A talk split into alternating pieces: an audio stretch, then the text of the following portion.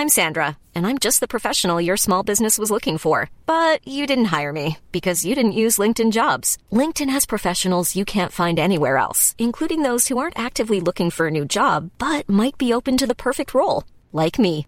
In a given month, over 70% of LinkedIn users don't visit other leading job sites. So if you're not looking on LinkedIn, you'll miss out on great candidates like Sandra. Start hiring professionals like a professional. Post your free job on linkedin.com/people today. Planning for your next trip? Elevate your travel style with Quince. Quince has all the jet-setting essentials you'll want for your next getaway, like European linen, premium luggage options, buttery soft Italian leather bags, and so much more. And is all priced at 50 to 80% less than similar brands. Plus, Quince only works with factories that use safe and ethical manufacturing practices.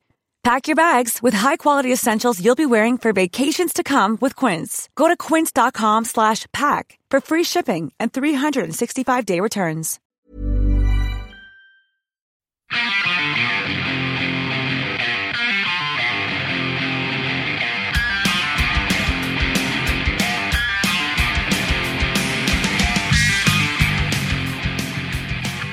Hello and welcome to Going Off Track. Hey, Me and Brad have been hammering out these intros today. Hammer. Boy, are they going well. And we were talking about MC Hammer. Yeah, we were just talking with one of our guests about MC Hammer. How about that? Yeah. So, How about MC Hammer? this little do you preview. have any? Do you have anything to say about MC Hammer? No, I went to a bar, bar mitzvah once and for this super rich kid, and there were everyone was like, MC Hammer's going to play at this bar mitzvah. And an MC Hammer impersonator showed up and tried to convince us that he was MC Hammer. And we were like, You're definitely not MC Hammer.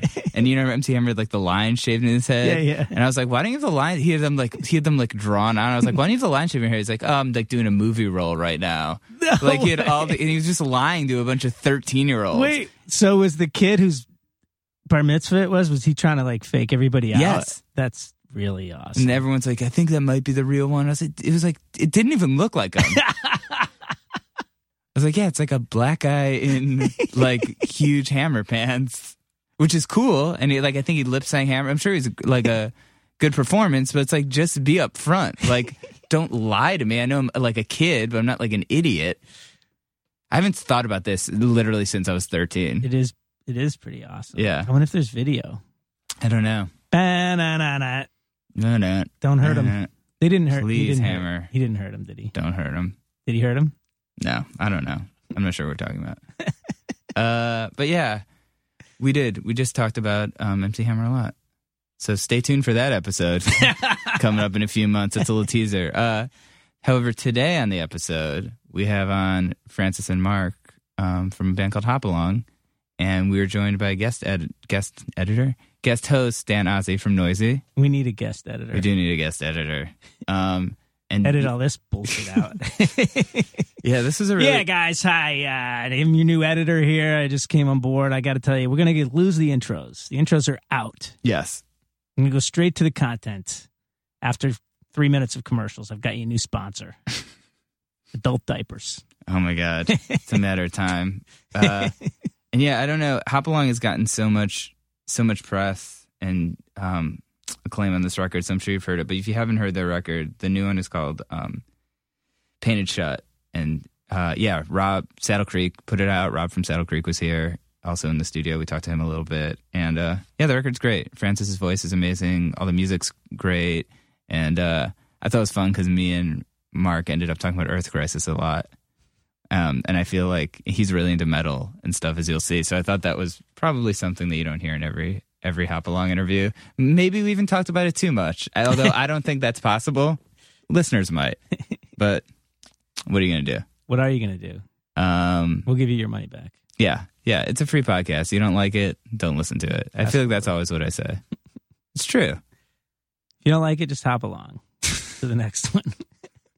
Wow, that sounds like something I would say. that was not on your level. Come on. No, I know. I actually like that. Uh, I had a really good actual Twitter exchange um, with puns with Dan Ozzi. Oh, really? I guess, yeah, because you know Dan's very buff, and I said, uh, I wonder if Dan ever mistakes um, saying, what did I say? I don't want to fuck this up.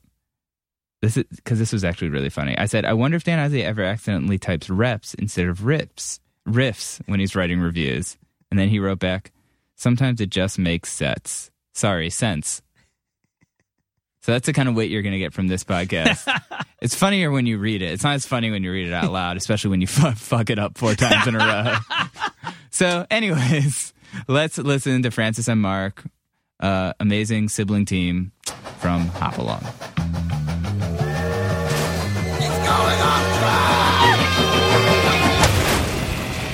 Um, hey, how was Baby's last night? Great. Yeah. Um, so I got kind of freaked out because I saw Bully there. Oh, And it was sold out. I stood in the back. Yeah, yeah. And like all the sound got kind of like sucked out by the time it hit us because it was so packed full of human sponges. But last night, the house guy, you know, he was working. He was doing a good job in the first two bands, and then he'd never heard of us, I don't think. And then the guy from the Mercury Lounge came, who does sound there, and he was a super big fan. So he just took over the mix and did an awesome job on the house, like he knew the record. Cool. Yeah, so it went great. On a separate note, are you are you flipping out about that uh, video of Miley Cyrus and Laura Jane Grace? Oh my gosh. you know, it's so funny. Like, sh- yeah, I am flipping out about it because like that's an amazing cover. And then when it happened, um, I texted Laura because she. It's funny. a while ago. It well, it did because it a like a couple. week ago or she, more? I think they taped it like a couple months ago. because she writes a column for us, and um, one time I like wrote Laura, and I was like, "Hey, like, are you gonna have your column in by Thursday?" And she's like, "Oh, I'm sorry, like, I'm not gonna make it. I'm recording a thing with Miley Cyrus."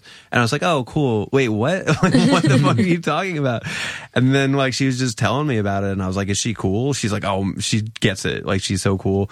And then I was like, "Okay, cool." And I like was waiting for that, and then it dropped, and I was like you should do your column about this about like so, like how because i don't know i've always been a fan of miley cyrus and i just love that like all of these celebrities are being self-promotional right now with like title going on and she's like taking up like she's using her platform for good like to promote like lgbt causes. And like i just really i really admire her. I don't know in a weird way so sorry She really took hold No, of her it's own identity. she did, and she like every every like criticism of her, she just like let it like bounce off of her, and I don't know. Um, mm.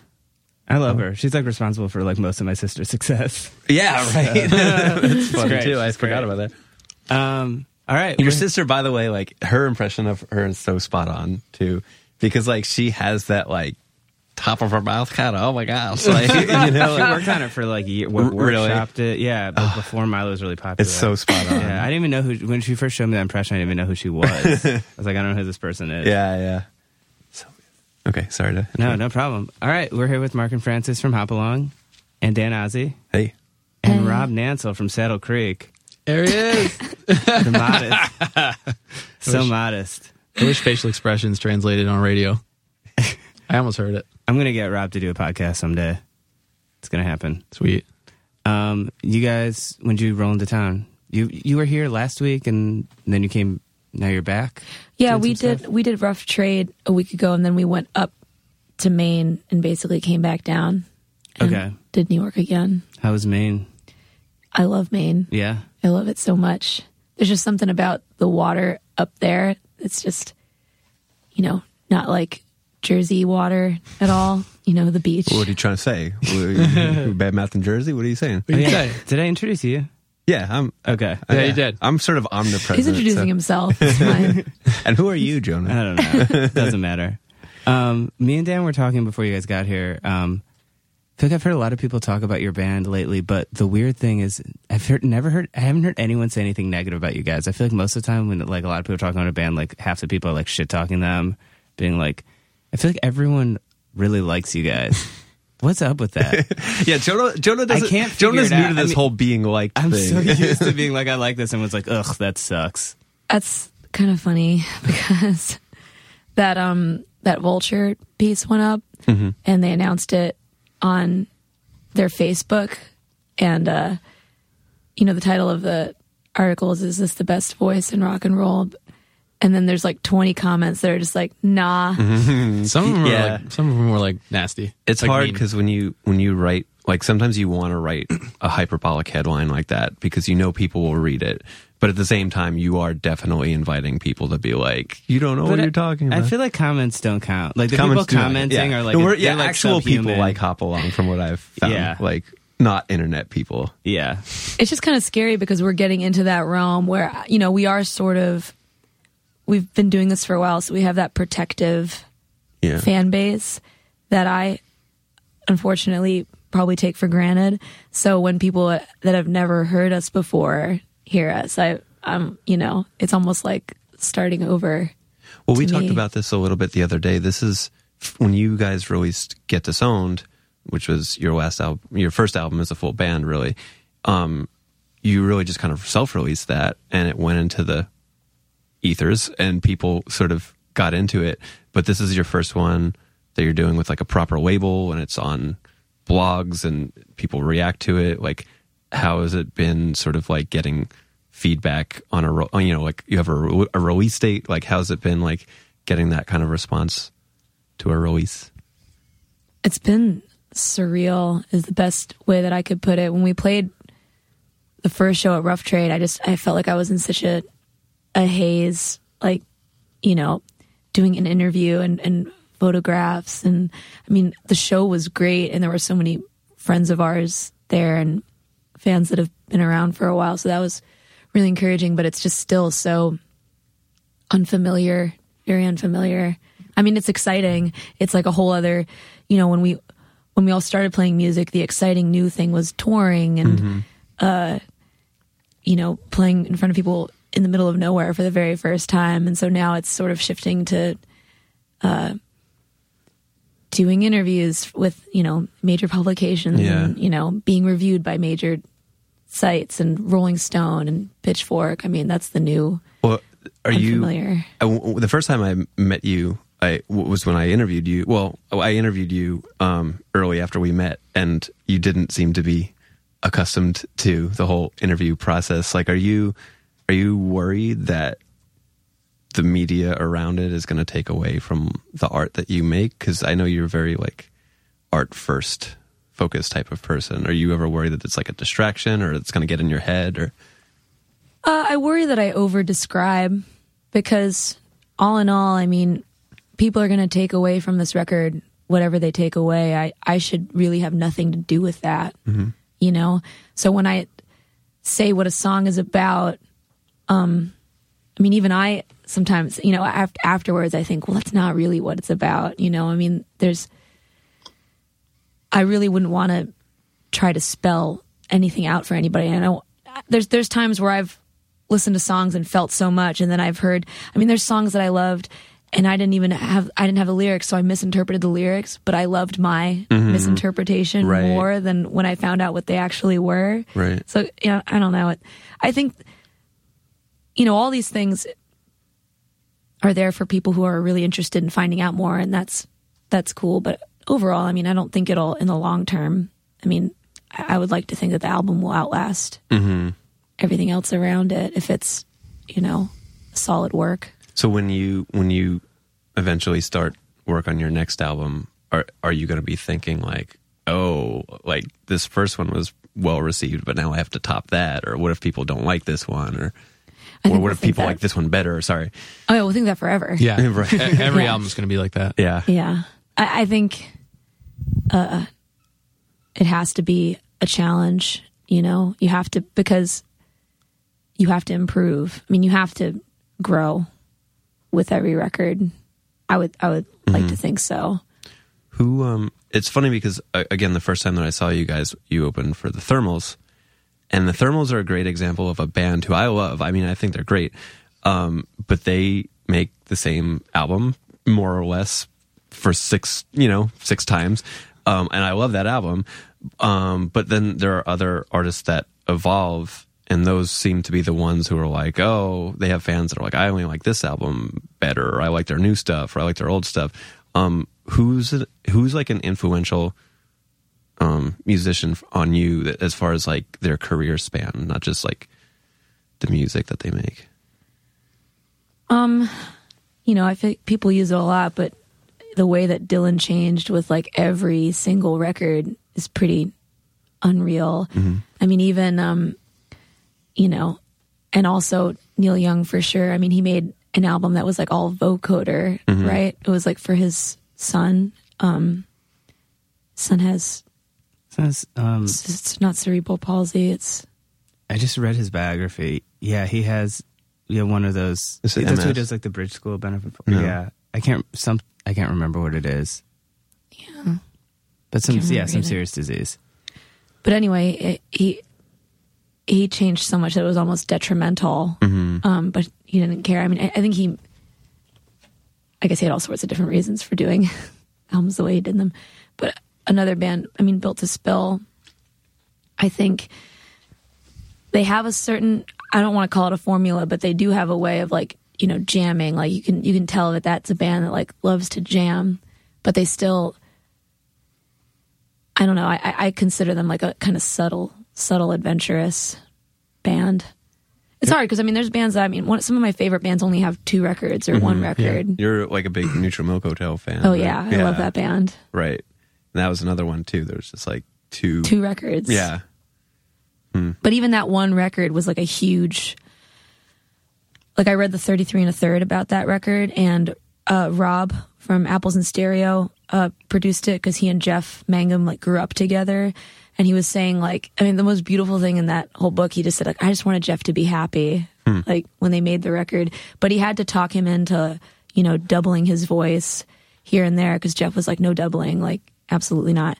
Um, so you had to talk him into that, and like you read that book, and there's they're just these like really really close friends, like making these like loving compromises for each other to like make this record. I, I just thought that was really cool. Did you see any of the shows since he started playing again? No, I haven't loser. either. And I, no, I really like those records, but for some reason, like I didn't really care. Like I didn't really need to see it or something. I felt that way until everybody started telling me how phenomenal Yeah. those shows are. I- I I, had- feel sort of silly. I had that feeling about when the Blood Brothers came back around. Like, I don't know if I want to go see Yeah. this. I loved them so much. And then I watched like the live video, and I was like, I'm an idiot. I should have gone. It was so I good. uh, Jeff Rosenstock asked to go with me to that one right down the block at Warsaw, and I didn't, and it looked amazing. Yeah. And then I walked out and I got to see them at uh, Fun Fun Fun Festival, and they were unbelievable. Yeah, like they incredible. hadn't lost a, a second of. He's he's probably one of my favorite drummers in, Yeah. in music. Yeah, he, he's he hits hard. He's even. His technique is great, and he's so imaginative. Like his, it's incredible what he's able to come up with with the parts they give him. That's funny that you have such a drummer's brain because I feel like everybody who looks at Blood Brothers obviously is going to be like commenting on the dual singers. Well, yeah, and even that is so per- like the way they work is so percussive in nature. It's crazy. That's why I like that band so much. The guitar playing like is super percussive. You know, it's really hard hitting. I I, I will love that band forever. I love every record. So this brings up um, an interesting point, which is that you, Mark, grew up on a lot of hardcore records, Yeah. and you were doing a lot of hardcore bands, and Frances was not into that. um, so growing up in the same household, like, did you guys ever overlap with musically? Or Well, my uh, Aiwa. we should six- mention, by the way, that Mark and Frances are brother and sister. I don't know if that we've established that dynamic. No, we have yet. not Okay, established it. We're- Mark we're- and Frances. We're still establishing that dynamic. um, yeah, my, I think my Aiwa six CD changer with dual cassette pointed like opposite her room, but I'm pretty sure she still felt like all the kick ass bass that was pumping out of those bad boys. Those speakers were huge and they were super heavy. But I think like for many of my teenage years, it was the it was the same six CDs.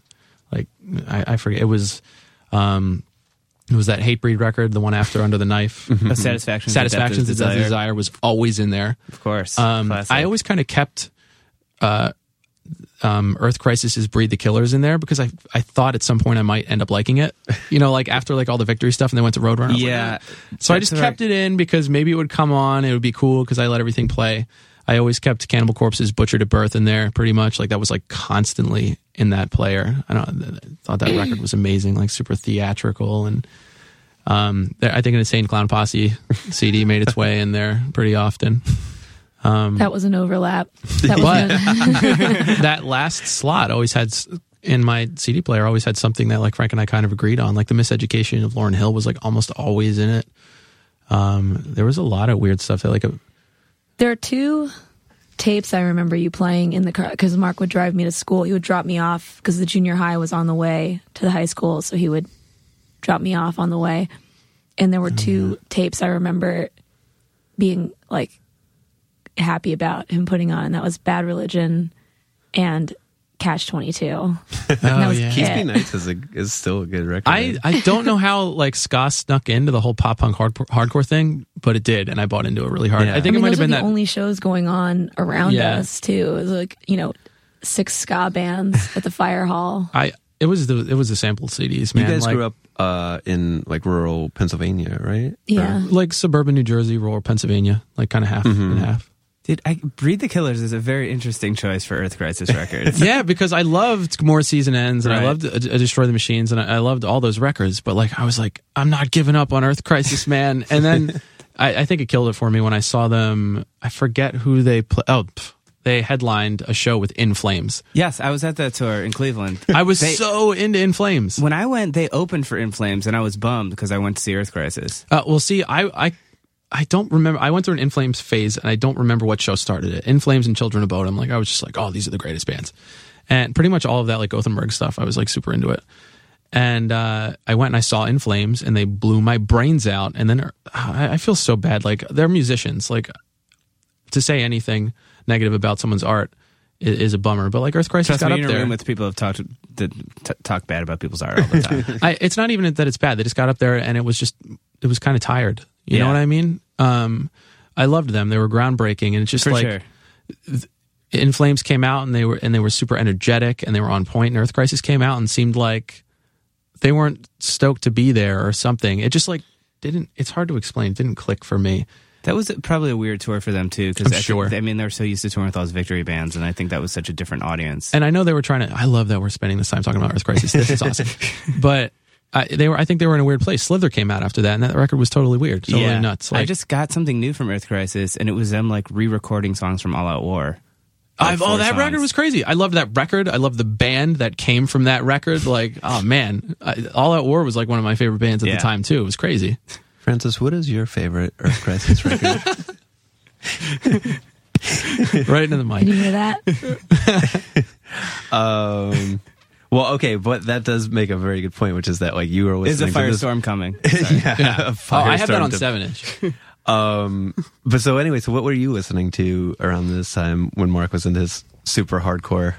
Uh, so when I was, you know, 15 and Mark would drive me into the city with his friends, um, he'd be kind enough to take me along. It was cool to have you. Uh, that was fun. I was desperate to have music that he didn't know about that was mine. So I remember going through this desperate period where I would just like go to a CD store and be like, "This looks good," and just take like take whatever. Um, I picked up an Audio Learning Center CD. At one point, I was like, "I don't think he knows about this," and I put Mark like, "Yeah, I know all about that." Like, I ended up liking. I would most embarrassing. I um I was familiar with like Tooth and Nail records, so I picked up a a CD by a band called Craig's Brother. Okay, And I was like, "This Oh, is I my band. This is that. the band that I. This is my thing that is mine, and you have nothing to do with it." You um, were, wasn't Relient K another one? Uh, well, I went to a, a Christian festival one time with a friend to Mm-hmm. meet boys. That was super. how'd that go? I made out. with. Nailed it, Tooth and nailed it. Am I right? dude. Tooth and nailed it. Very good. Well done. Christ. Um, was a part of that whole. I, I just want to real quick clar- clarify because I'm sure you're getting like this picture in your head of who I was back then.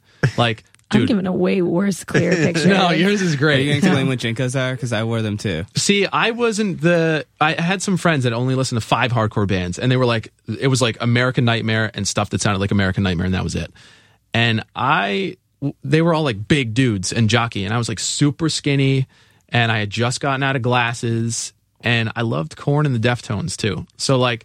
The first couple of hardcore shows there, I went and saw like Hatebreed and like this local band called Problematic, and Candiria played every show back then, and I loved them. Yeah, Candiria was just like I feel like there were four of them, and they opened every show in the hardcore in the like the tri-state area for like three years. I can't. I don't think I can explain how many times that I've seen Candiria, Candiria, Walls of Jericho, Ensign, and uh, um, oh, all else failed. I've seen them a hundred times. Mm-hmm. Yeah, because they they open for every band, but like I did not fit in. I I liked to mosh, but I looked weird. Like I had this like turtle effect, and I like wore like weird. cor- I had like Korn patches, and I like made my own clothes. It like didn't work out for me. it was weird. Like like I get the JNCOs, but I get the really extreme ones that were totally not okay. Like I could fit Most a two JNCOs liter. were pretty extreme. Dude, mine were. T- I used to that have was sort my- of their thing. I could put a two liter bottle of soda in my back pocket. You could not see it. My friend's mom was a tailor, and I would get the biggest JNCOs and then cut them up to here and Yeah. put in more fabric. Oh wow! You- so you were the I same deal. like pimp out mine. super Yeah. imaginative. Yeah. I know. I love that. Pimp My JNCOs would be a great idea for a TV show. Yeah, it's true, Oh but it's funny God. because my sister and me were into really different music, but she also liked Bad Religion. Like that was one Mm-hmm. of the bands, or like I'd go to the show and buy her a T-shirt. but she was really into like Sarah McLachlan and like Jewel. Dude, me too. Yeah. I, I, kind of like that. Stuff. I That was- um those stuff she liked that I was cool. I have drawings from when I was like 12 that I just took out of like Circus magazine or like CD art. I have like a drawing of Jewel and then like a drawing of Fiona Apple.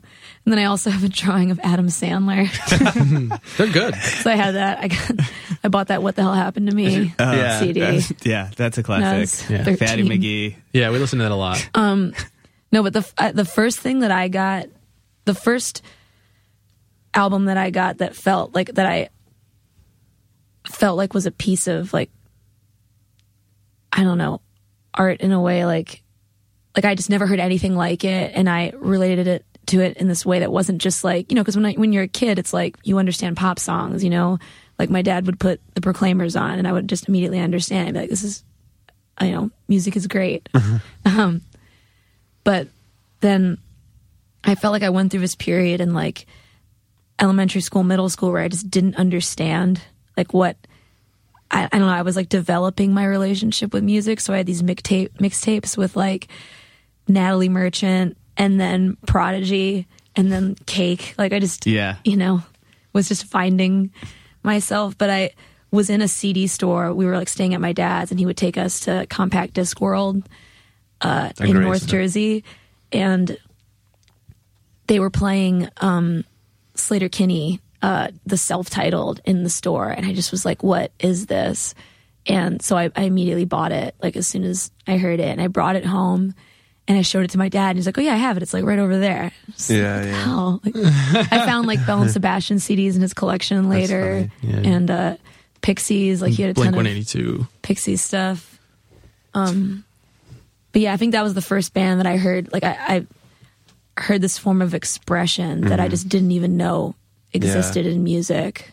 It's weird when you can. It's funny because you know you get older and you get like sort of passe about what you hear because like chances are you've heard something like it already. You know, when you're a kid, like everything is new and exciting. Like everything rules. You know, like I remember the the first time that I heard like somebody made me a copy of the Minor Threat discography.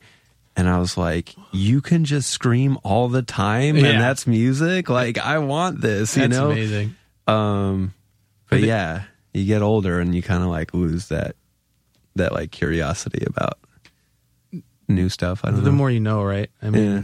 ignorance is uh, bliss. Sort of like my teenage years were just desperate attempts to like find the heaviest breakdown, and like that was it. and you went right for Earth Crisis. You were like, yeah, well, I, I, I felt like that that under the nice seven inch. I felt like had the heavy because they were the first band I felt like that would do those crashes while it was like, Yeah. like The groove was so thick on those Yeah. early records. Yeah. it, kind of got corny later, but like no one was like they took punk and slowed it down and, and had this thick, gro- bassy groove. Like there, it was the they're Boston, right?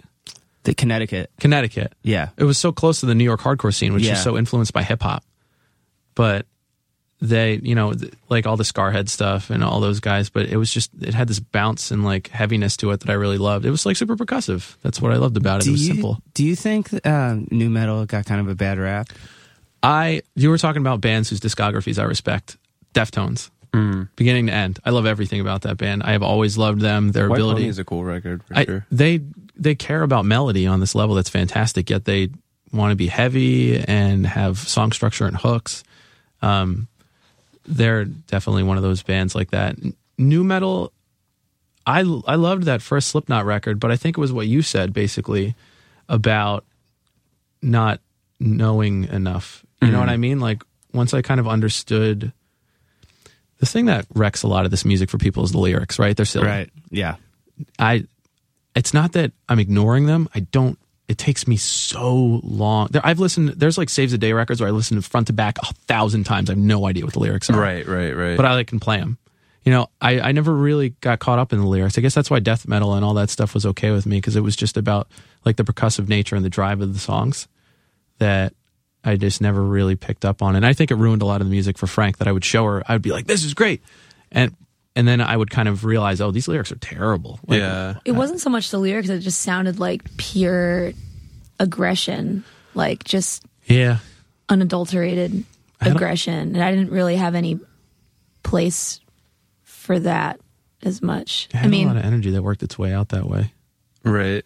I, I don't know, I, I- but but I mean, but I also picked up stuff like you know, I mean, if we're talking about like when we're 14 years old, I mean, I, I would mow the lawn listening to the Great Milenko, like, I'm like I'm not kidding, and that, but I really like.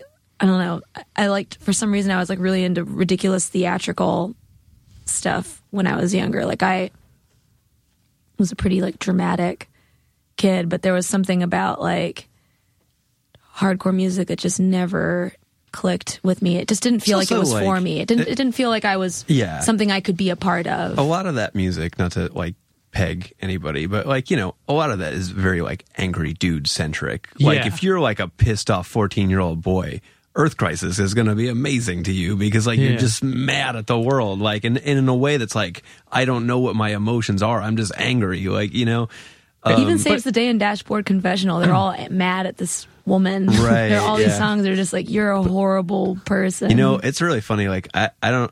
W- well, you have had Chris on the podcast from Saves the Day. He- Yeah, yeah, a he's times. that was one of actually my favorite ones. But he, uh, if you ever ask him about all that stuff about that aggression, he's like, I just want to be clear. Like, I am not angry at women at all. Like, that was a frustration with myself. Like, I, you know, like that's all like me dealing with my like inner conflict. And, and I was like, Ugh. Well, I liked it back then. Like I didn't understand, you know, until later that, you know, I was I was an outsider. It's so weird. I didn't really. I think there's a lot of things I didn't process when I was younger. Uh, that are definitely strange to me now. You know, when I listen to a lot of songs now, and I just think like, oh, this one's about a woman who's an awful person. This one's about you know a heartbreaker and mm-hmm. you know thoughtless woman. I, I just didn't. That stuff didn't. I was just like, yeah, breaking up, getting broken up with sucks, and I mean, I feel like I would always just like whenever there's a song about a dude or something. If I was listening, to, I don't know, whatever, like discount or something, I would just always flip it in my head. I'd be Yeah. like oh, I'll just I've, I'll do gender change. flip. Like I guess I would always just ignore the pronouns or something. That makes sense. Maybe that's ju- just so. Maybe no, it's that also makes like so many of the songs are about girls that it's like easier for me or something. No, I, yeah, I, I would. You would Probably want to make it would. personal too, or either that or make it universal, depending on what what part of the song. But you're it's trying like what you were saying with your songs, wow, how you put this album out there, and it's kind of, you know, it's yours, but then once you put it out there, it just kind of people interpret it their own way, and it's kind of the same thing with with songs that are about, like you're saying, like, oh, this was about a bad person, or this was about this. It's kind of like when you when you're in a in a emotional state because of something and you hear a song like you just like absorb it as reflecting on that. Like if you're like going through a bad breakup and you hear a sad song even if it's not specifically about a breakup you're like oh this person gets me. Like it's about this you know and you kind of like absorb it in your own way i guess well, when you're younger, you're just more absorbent Yeah. of Oh, yeah. anything. For sure. honestly, like anything that. I mean, I remember being 14 and really mad, you know, but being a, an angry girl is just. I just think it's got it. It's pretty different from being an angry boy because there just wasn't. I didn't know how to manifest it, and I didn't even know exactly, you know. I mean, I'm gonna start talking about my periods. It's gonna get weird. Uh, but you know, Finally, imagine being a girl that's only been having about. her Can I get period some for four years. Like it's all still fucked up. Like Right. it's so fucked up. Uh, Beep. So, oh yeah, well, this is a podcast. Who cares, Yeah, right? yeah, it's, it's fine. it's just some podcast Yeah, swear Yeah. goddamn ass off. No, I mean, like it's not going to be. You know, you can do whatever. Yeah, we can post. yeah, we can do whatever you want. You can pitch shift our Put a voices. donkey sound there. Yeah. You can Wait, remix but so okay, so this is like a good lead into so I feel like now we have a, a very good picture of you you both in the high school years. So how did you like eventually? Because you didn't really play music together um, for a long time, right? How did that eventually come about? Well, I went away for a while. I mean, we both moved out. He moved Mm-hmm. out first, but I moved away to Baltimore. I saw so little of her when she was in college. um, that was just such an important time for me to like develop myself and write for myself uh and play to people that had no idea who I was, you know. I mean, I went when I left home, I basically changed my name. I mean, in high school, middle school, I went by my first name. And I felt like people would say my name all the time and not be talking to me. So when I went away to school, they they sent me this application for a dorm room, and on the application it said, "What would you prefer to be called?" And I was just like, "Oh my god!" It was like Frances, like, and then from then on, it's crazy how like that's my name now when I think about it. Uh, but those four years that I had to write and paint and um, play guitar were really important. I don't know for my building myself up as feeling like I had something to say, that I had something to add. And so, you know, Mark had been playing his instrument much longer than I've been playing mine. I've only been playing guitars since I was 16, really. Mm-hmm. And you've been playing since you were like nine years old, 10 years old. initially, it just started as what, my parents got divorced, so I got a drum set, and I, and I which was awesome. Yeah, right, right. And I, and I could play it as loud as I wanted, and I totally took advantage of that. But I, I don't think I started like actually using it for creating music until I was like 13, 14. But I just think we needed that. I don't know. It's crazy how much closer we got after we moved out Yeah. of the house.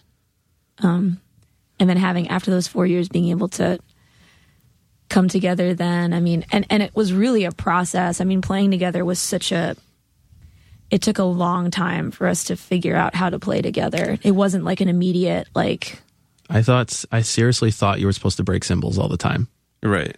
Like it was tough to kind of translate the okay here like two step blast beat breakdown. Like this is kind of what I have, you Right, know, right. and This then is my trying arsenal of like tricks. right, Yeah. and, and it was so limited, and trying to turn that into something else was a challenge. But I, I think I, I mean I understood that it was about serving the song that like Frank was giving me, and that that was my new challenge, rather than like being a teenager and going.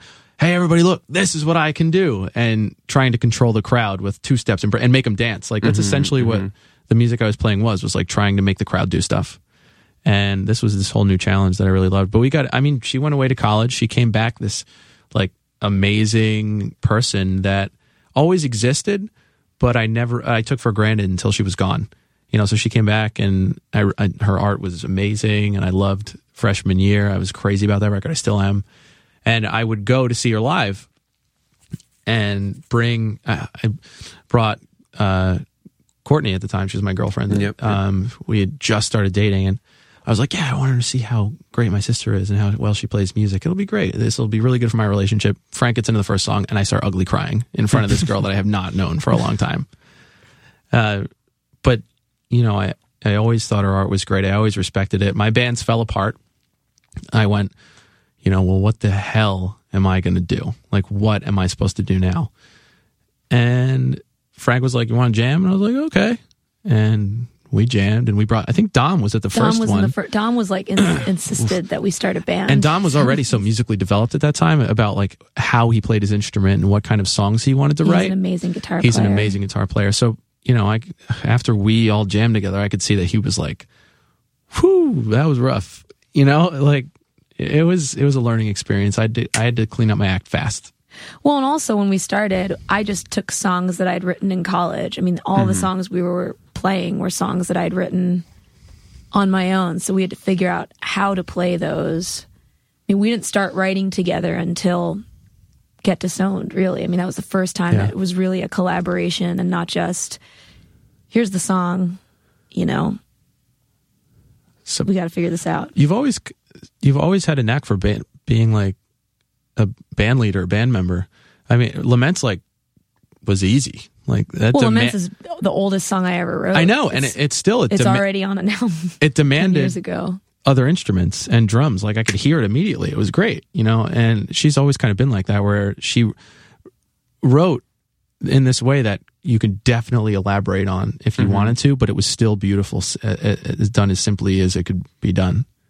It was diverse and easy to. I could hear it in my head. I could hear what what we could do to it or with it, with her uh, old songs. But when it's funny because when it comes together, and I'm not at all saying that you know only dudes like dumb heavy hardcore and only women like singer songwriter uh, female, you know. But at the same time, like there does seem to be that like perfect balance where it's like this is a thing that's like masculine and feminine. Like it sounds very heavy at points, but it's like very emotional and personal. And it's like maybe that's why I've when I saw you guys last week, felt like a pretty even split in the crowd, um, gender wise. Yeah, that crowd is. I love the way. I'm going to make an analogy real quick. I love when things are evenly masculine and feminine. I think that that gives you the most to work with rather than pigeonholing it in any way. For um, an anniversary present for this year, Courtney made me this workstation, and it's a desk and a little cabinet and it's like super and it's this clear acrylic chair and it's like super masculine like modern masculine looking but she like has a little clock and a cactus and a, and like these three little baskets and i was just like this is perfect you know these the i I don't i love when things come out like androgynous that way because everyone can identify with it and it's fun and no one's excluded and I think one of my favorite parts about playing shows is looking out onto our crowd and seeing like mixed genders, mixed, mixed ages. I don't personally know how it happened, but I love it. I think. Well, first of all, I think that those those boundaries are kind of being obliterated at this point, masculine and feminine. Mm-hmm, I mean, mm-hmm. I don't. We were just talking before you got here about that androgynous cover with Laura Jane and Miley Cyrus. This is such an amazing cover. But yeah, sorry. No, no, totally. I, But I mean, I I know women that were totally into the hardcore scene, mm-hmm, like in DC, like where it began. You know, I don't mean to say like I am. I am just a meek person. You know, it's not so much. I feel like for the two of us, it's not as much. I mean, there is the you know, growing up a boy and growing up a girl are 2 mm-hmm, very mm-hmm. different. There's two very different you know systems imposed upon you but personality wise we're just so different in how we express ourselves you know i'm a very confrontation like gives me like anxiety you know so i'm a very just as a person kind of try to stay out of that and yeah i don't know i just have a smallness to me that's like just innate that I feel, you know, like a little more like private maybe. And Mm-hmm.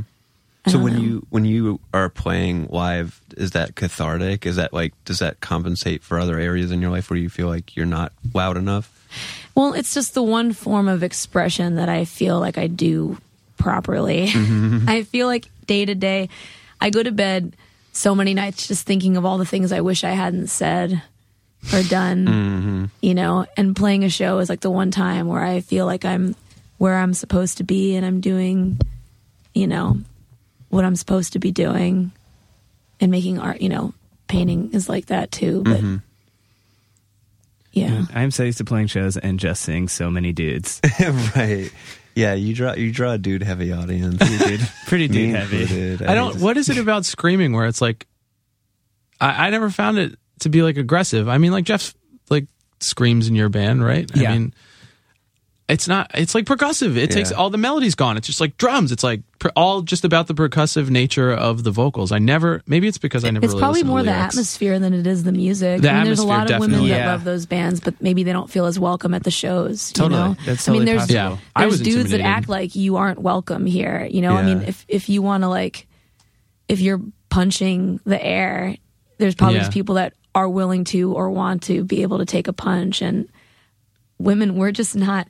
I was not raised to take a punch, you know, or throw punches, you know. it's interesting. in like a stick up for yourself kind of way, you know, like women just aren't raised and told to stick up for themselves in a physically imposing way. It's, you know, you're taught to be courteous and you know, uh, never inter like don't interrupt people, and it's it's much less of a, you know, you got to hold your own, and you know, the and the, the hardcore scene that I invo- was involved in was it was still about like protecting women and like oh this woman's going to dance everyone you know move out of the way and let her do her thing it was never like this equal I don't know because so much of that was like about fighting and weird stuff. And Right. It would be like this song about brotherly love and, and loving each other and equality, and everyone was punching each other. It was really weird. Yeah. Well, what I've noticed is weird too is like when I was younger, like when I was like 15, 16, I would go to those shows and stand right next to the pit and not be scared at all. Like people are like getting punched in the face like two inches.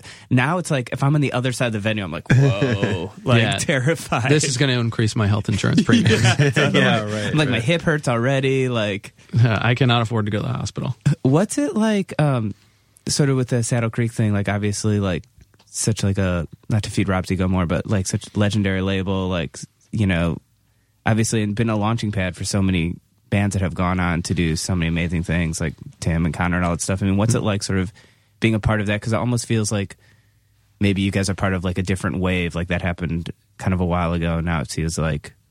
How does that sort of feel? Franny? Were you a fan of a lot of those bands? Absolutely. Yeah. I had the, I mean, let's see. Mark gave me the uh, Bright Eyes EP that had um, Messenger Bird on it. And I really loved that song. And then I went away to this like art uh, camp, basically, when I was 17.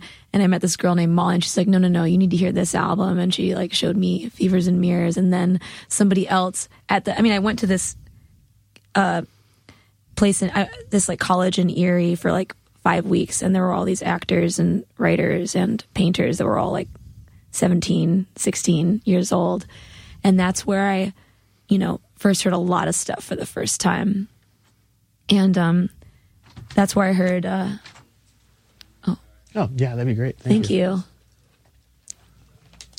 Thank you. You good? Sweet. Robb, you good? You good? that's where I heard Rilo Kiley for the first time, and I got um, the split between like Son, Ambulance and Bright Eyes, and I got this the Saddle Creek 50, and I just like immediately like I'd never I didn't know anything about um, people putting their music out themselves. I just didn't know anything about you know I didn't know anything about Matador or Merge or Kill Rock Stars or K Records or anything. I Saddle Creek was my first introduction, and it was such a. I, I immediately became aware of it. These people all knew each other, and they were on each other's records, and it was like this collective effort. And I was so enamored with that, and it was like the first time I wanted to know the story about like the story behind how things are made, you know? Because before that, I mean, I wasn't like looking into anybody's story. I just I just listened to the albums. I just had a relationship with the album and I didn't even really think about what that relationship was. It was very surface level for me for a while, you know, with music. I feel like I had a surface level relationship. I'm sad. I'm going to listen to this sad song. I'm feeling pissed. I'm going to listen to mm-hmm. you know, Ani DiFranco, especially like you know, pre- which I love. I mean, I love Ani. right, but especially so like cool. in a pre, pre, almost you know, burgeoning internet time, everything wasn't readily available. I mean, like I liked Nirvana. And I knew what I saw of him on interviews and things like that, but like I couldn't follow Kurt Cobain on Twitter and see him post pictures of his cat every that would have been so weird. and now you can now you can just like follow um, whatever music you're into on instagram or whatever and you kind of get a glimpse as to who these people are but I, when we were growing up i feel like i speak for all of us when i say that like it was just you just took the art at, at face value you Yeah, know? I would write letters. so much you? of it was based Yeah. on your imagination too, just Yeah. judging the art, like what these people were probably right like. yeah yeah yeah, I mean, I had no idea. I had no idea of like what it's like to be, you know, in Omaha making a record. But I had so much fun thinking about, you know, making something entirely myself. You know, I mean, I was listening to like, uh, letting off the happiness and reading about it, just like on a four track. And then my brother Andrew like gave me his four track, and I just was like, I could do whatever I want. I could do anything I want. And I just that just had never occurred to me in that. I guess I hadn't thought about it. I hadn't really thought about when I was younger. I just thought about writing. You know, I didn't really think about trying to make copies of anything. But I mean, and then at the same time, I heard you know the Moldy Peaches, and I heard. um I guess I came to like Daniel Johnston later, but there's just something about the idea that you could that it's also a documentation. It's like a documentation of where you are because these people were so young too. They weren't like when you listen to the radio everything's so cleaned up and it's almost ageless you know? I mean obviously we market um, youth and nobody really i don't know bands like you know I, I used to listen to that song creep all the time when i was little and that, that that was a young band but i didn't think about it was so pristine and perfect that you don't think about where somebody is in their life. They're like away from you, they're untouchable. But when you hear something and there's like, you hear the vulnerability, yeah, you hear the vulnerability of in the lyrics because they're young lyrics, and you hear mistakes and you hear hiss and just, im, like just very real imperfections, and there's just such a I don't know that like that touched me hearing that. Um, Robb, was Beep Beep on Saddle Creek? Do you remember the Beep Beeps on Ambulance Tour? yeah, uh oh. No, I, I, I remember like thinking Saddle Creek was pretty on point when I went to that. You know, I used to love Beep Beep. I don't think I. I don't. I barely remember them. I was into like all that like punk, like aggressive dance kind of music, Okay. except for the Refused somehow. Like I didn't, it didn't click with me. Uh, but everything else, it's really weird. I ended up liking them much more later. Good label. What's your favorite Saddle Creek release? Even though I've asked you this. Before. Yeah, yeah. That's a, well, I I'd probably go back and forth between um, the Faint's Wet from Birth and Cursive's Ugly Organ. What the first time when Wet from Birth came out and I saw them at this club in Philly, I was blown away. It was so loud and so heavy. And um, Todd was such a such a showman. He had this crazy outfit on. It was it was like these DIY like punk rock stars. Like it was amazing. It's funny that it's funny that you say like wet from birth because for me, I remember like the huge commotion being made about Danse Macabre, and I still think that album is amazing. But I just remember that one just being like like they made a queer turn on who Yeah. they were, and it was uh, this new crazy awesome thing. I- That I think that that one's more of a developing sound in my opinion. To, whereas like Wet from Birth is like this is who they always were meant to become. You know that that record was just the peak of like punk dance music. It was for me. It was really amazing. I can I can still listen to that record whenever I want. And when I go back to Danse Macabre, it's like it's just from it just sounds a little dated to me in a way. Like it sounds like they were moving on to this thing that they were becoming, and that I can and Wet from Birth just sounds like pretty timeless at this point. So a quick story about Robb. When I uh, when the 10 year anniversary of um, Ugly Organ came out, which you, is also one of my favorites, um, I interviewed everybody like Tim Kasher and everybody that worked on that record, and I interviewed Robb, and I was like, "So how many copies did that sell?" And I think he said something like 170,000 or 130,000 or something. And I was like, "Wow! Like talk about that! Isn't that crazy?" And he was just like. Yeah, I mean, it's pretty cool, I guess. I don't know. Like, so blase about it. I Like, didn't it's realize that, that was Chris's best-selling record until Tim came on. Uh, Yeah, that's like one of the, your top three, right? That, um, Lifted, Bright Eyes, and uh, Danse Macabre? Yeah, I mean, Wide Awake.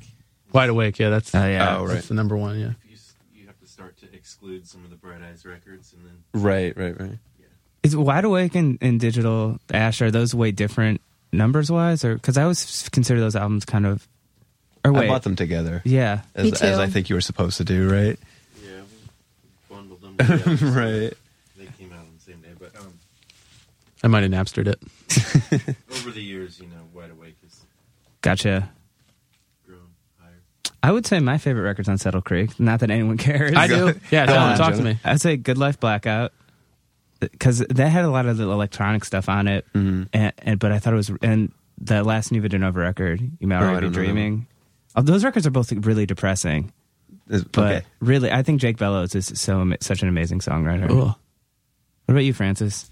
Um, I know before I said that split, and but this is a total cop out. I really loved the Saddle Creek 50 um, compilation. I know, but that's a cop out answer. It's but not a like my cop-out answer. favorite, my favorite song on that whole compilation is um by a band that band Now It's Overhead called Wonderful uh, Wonderful Scar. That was like my favorite song for a really long time. And then there's like those two Azure Ray songs that are really good. And then there's like a an, a B side of Rilo Kiley's like Jenny You're Barely Alive that I mm-hmm. really liked. And then there's that band Mayday. I liked their songs as well. I don't know, I just really liked and I like it came with these like came with these really dumb videos also and I watched them all. There was like a karaoke video in it. There's like a video of a couch on the Do you remember when CDs would come out and they'd be like bonus edition has like a screensaver? I loved it. I like. I just wanted. I just wanted to like.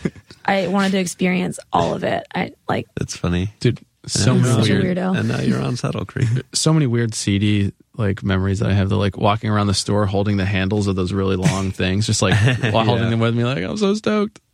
I spent 30 minutes picking this out because it's seventeen dollars. Um, so I feel like we'd be remiss um, if we didn't address one thing in this podcast, which I've been thinking about a lot lately, especially since that Vulture piece ran, is um, just any review that you're ever going to get seems to make mention of your voice because it's such a winchpin of your sound. Um, I have no idea what the question is that I'm working towards, but does that does that bother you to keep hearing about like? Does it bother you to be like, oh, this woman has a great voice? God, that must be terrible. But no, is it like annoying to hear it over and over again, or No, the only thing you know. Uh, I mean, I, I love compliments. It's great. like, really can't stand people. yeah, right? No, I. You know, there's people that are worried about my voice uh, deteriorating, which I'm sure it is. You can hear it. Uh, but the one thing that I, you know, well-meaning advice, you know, you should learn how to sing differently. You should sing more like. Actually, I played an open mic.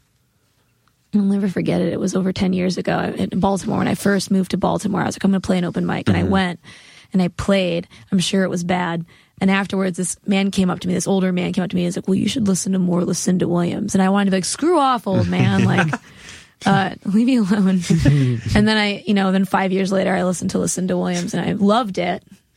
Um, no, I mean, it's a part of it's it's a part of my identity that playing. If somebody criticizes my guitar playing, I'll be like, yeah, I'm like not a great guitar player. Who cares, you know? But my voice is like, so, it's a part of me, you know. So there's, you know, I know that there's people that can't stand it, uh, and that's fine. I mean, I've put on. I was driving to Erie one time with three of my friends, and I had just graduated high school, and I was. I still am like super, you know, self conscious about like people liking what I like. You know, if I put, I don't know if you ever like put a movie on.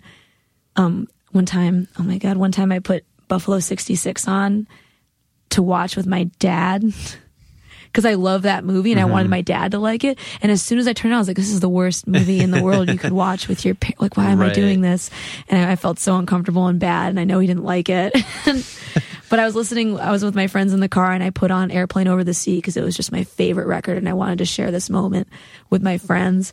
And um, that uh, "I Love You, Jesus Christ" song came That- on, yeah. and my friend was just like, "What is this god awful music?" And I just like shrunk, and it's like stay with me. I, like it's just so funny how um certain opinions just stay with you forever. Like I'll listen to it, and it's like, ah, Nick hates this song. like, Yeah, that is a that's a weird thing that I've never heard vocalized before, but that's completely true. Well, It's- you you're everything when when you're younger. When I was younger, it was so personal to me. It was so a part of everything that I loved. Was so a part of who I am. Like I remember being mad if anybody in high school said anything about the bands I like, I don't know if you remember, like, like if it was that way for you, but I was like, oh yeah, what record do you have? Like, well, I have right, these right. records. Did you go to that show? Yeah, I didn't think you went to that show. Like, you know, just being a little asshole about it. But I'd like to think that as I'm older now, that it just doesn't. I mean, it's music. You know, people, really good people. I'm sure there's really good people out there that aren't going to like our band, and it's fine. You know, we're just. I'm just doing this. We're doing this. I mean, uh, it's amazing that we can play in a room to people that want to be there. You know, I don't feel like that. I don't ever feel like we're in a room to playing for people that feel like they're supposed to be there or something. Like we're the band to see or something. I just think that they're people that want to see us, and that I'm just so grateful for that. You know, I think that's like the main thing that I'm trying to like keep in mind, you know, every time we play, every time we play a show, it's a reminder. And that is such a, we are so lucky to have that, you know, mm-hmm. like I know some bands that have difficult times with like, with their fans, maybe like there's a difficult relationship there for some bands, but we just don't have that. We have mm-hmm. such a good relationship with people that come to see us. Yeah, Like, I- I'm I'm so grateful for that exact point. Like how because Get Disowned came out on such a small scale that many people are really really personal and protective over that record. You know, mm-hmm. and so so many fans have been. It's hard to. So many fans have been willing to share us on Painted Shut with people who have never heard us before. Mm-hmm. That makes me really really happy because I listen to so many bands where like it was about this is mine, this band is mine, and then they put out a, a more you know large scale record, and everyone would hear it and I would go, well, it's not mine anymore. This really sucks. Like you guys don't know, but everyone's been really willing to share us after Get Disowned and transitioning into Painted Shut, which I really I'm super well, it had to for. have been because again, like it was just self release and it was such a word of mouth Mhm. record. I had such a funny moment with you, with with the both of you, um, last year when uh, we were at that last Bomb the Music Industry show, and uh, Mikey Erg was there. Mikey Erg of of every band in the world fame, um, and uh, it was such a weird moment because like he came over and I was like, "Oh, Mark, this is Mikey. Mikey, this is Mark," and you two like introduce, and then like you walked, he walked away, and you were like, "Dude, that's Mikey Erg," and then like I talked to Mikey later, and he's like. That's Mark from Hop Along. like, so weird. Such a weird mutual That's admiration. weird. It was very adorable. I have a really funny But story. he, anyways, but he's a big advocate of That- yours, as is It's for crazy a lot of people. me. Guy's so talented. It's like in his blood to just be a great songwriter. Um, I don't remember. So, do you talk about your like jaded Twitter? Like, is do people know? Is that not a thing? Okay. Well, like on a super secret Dan Ozzi joint Twitter account at Fest. Um, I we had played and I had drank way too much all weekend and partied too much, and I was on like the side stage at eight, at uh, I think it was called Eight Seconds that venue, Yeah. Right? And I was on the side and I was just like this, like on the thing, like I like look Mexico, I'm watching, uh, and I I had followed you. I'd followed this account on Twitter, and I just saw like I was the only one on that like railing, and I just saw like, well, somebody fested way too hard side stage at eight seconds. I was like, oh, this, who is this jerk? it was pretty funny. I think Who was like that jerk? Who knows? it might not have been you though, That right? probably wasn't. Yeah. Who this is a podcast. You can just put Yeah. music over Yeah, yeah. this section.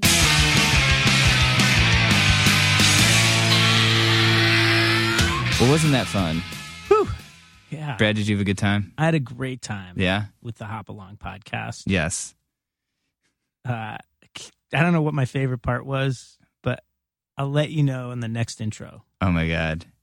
Stay tuned next week for that update. Yeah. Thank you so much to Frances and Mark for coming by. Check out Hop Along's record Painted Shut. It's awesome. Support Saddle Creek Records. Did you ever paint it shut before? Painted Shut. Uh, You know, you paint the cabinets. You're lazy. no, but I, I haven't really painted a lot of stuff. Oh, If I did, I probably would. However, you can fuck something up. I'd probably find a way to do that for sure. paint it shut. I love it. Um, thanks to Dan Ozzi for guest you, Dan. guest hosting. Uh, check out his stuff at over at Noisey. Um, he recently did a cover story on Refused, where he traveled around with them. Pretty good. If you're a fan of Refused, that's probably something you'd want to read. Uh, what else? Um, check us out online, um, goingofftrack.com. You can donate money if you want to help us pay for our our server costs, which would be helpful. Um, also, we're on Twitter. You can leave us a review on iTunes.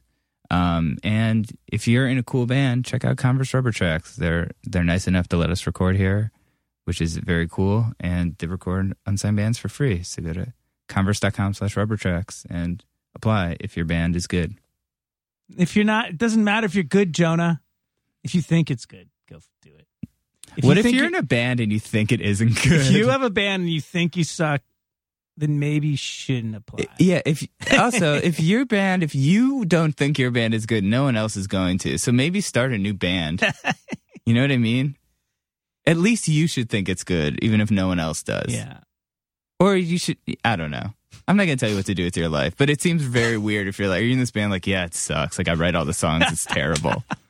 like, I don't know. Like, maybe you need to reevaluate what you're doing. Don't put it on rubber tracks and me. What about goth bands? Isn't that what they think? Yeah, I mean, I'm I I get insecure about the stuff I create, but I'm not like this is terrible. Somewhere Most of the time. you think it's somewhere inside you think it's awesome. Yeah, or else why are you doing this? Right.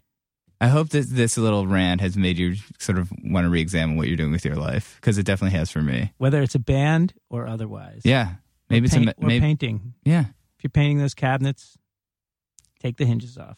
yeah, or else you're gonna paint them shut. Yes. Yeah, it's a good metaphor. I love it. Yeah. Um. All right. Thanks for listening. Uh, we'll be back next week with some more very very deep thoughts.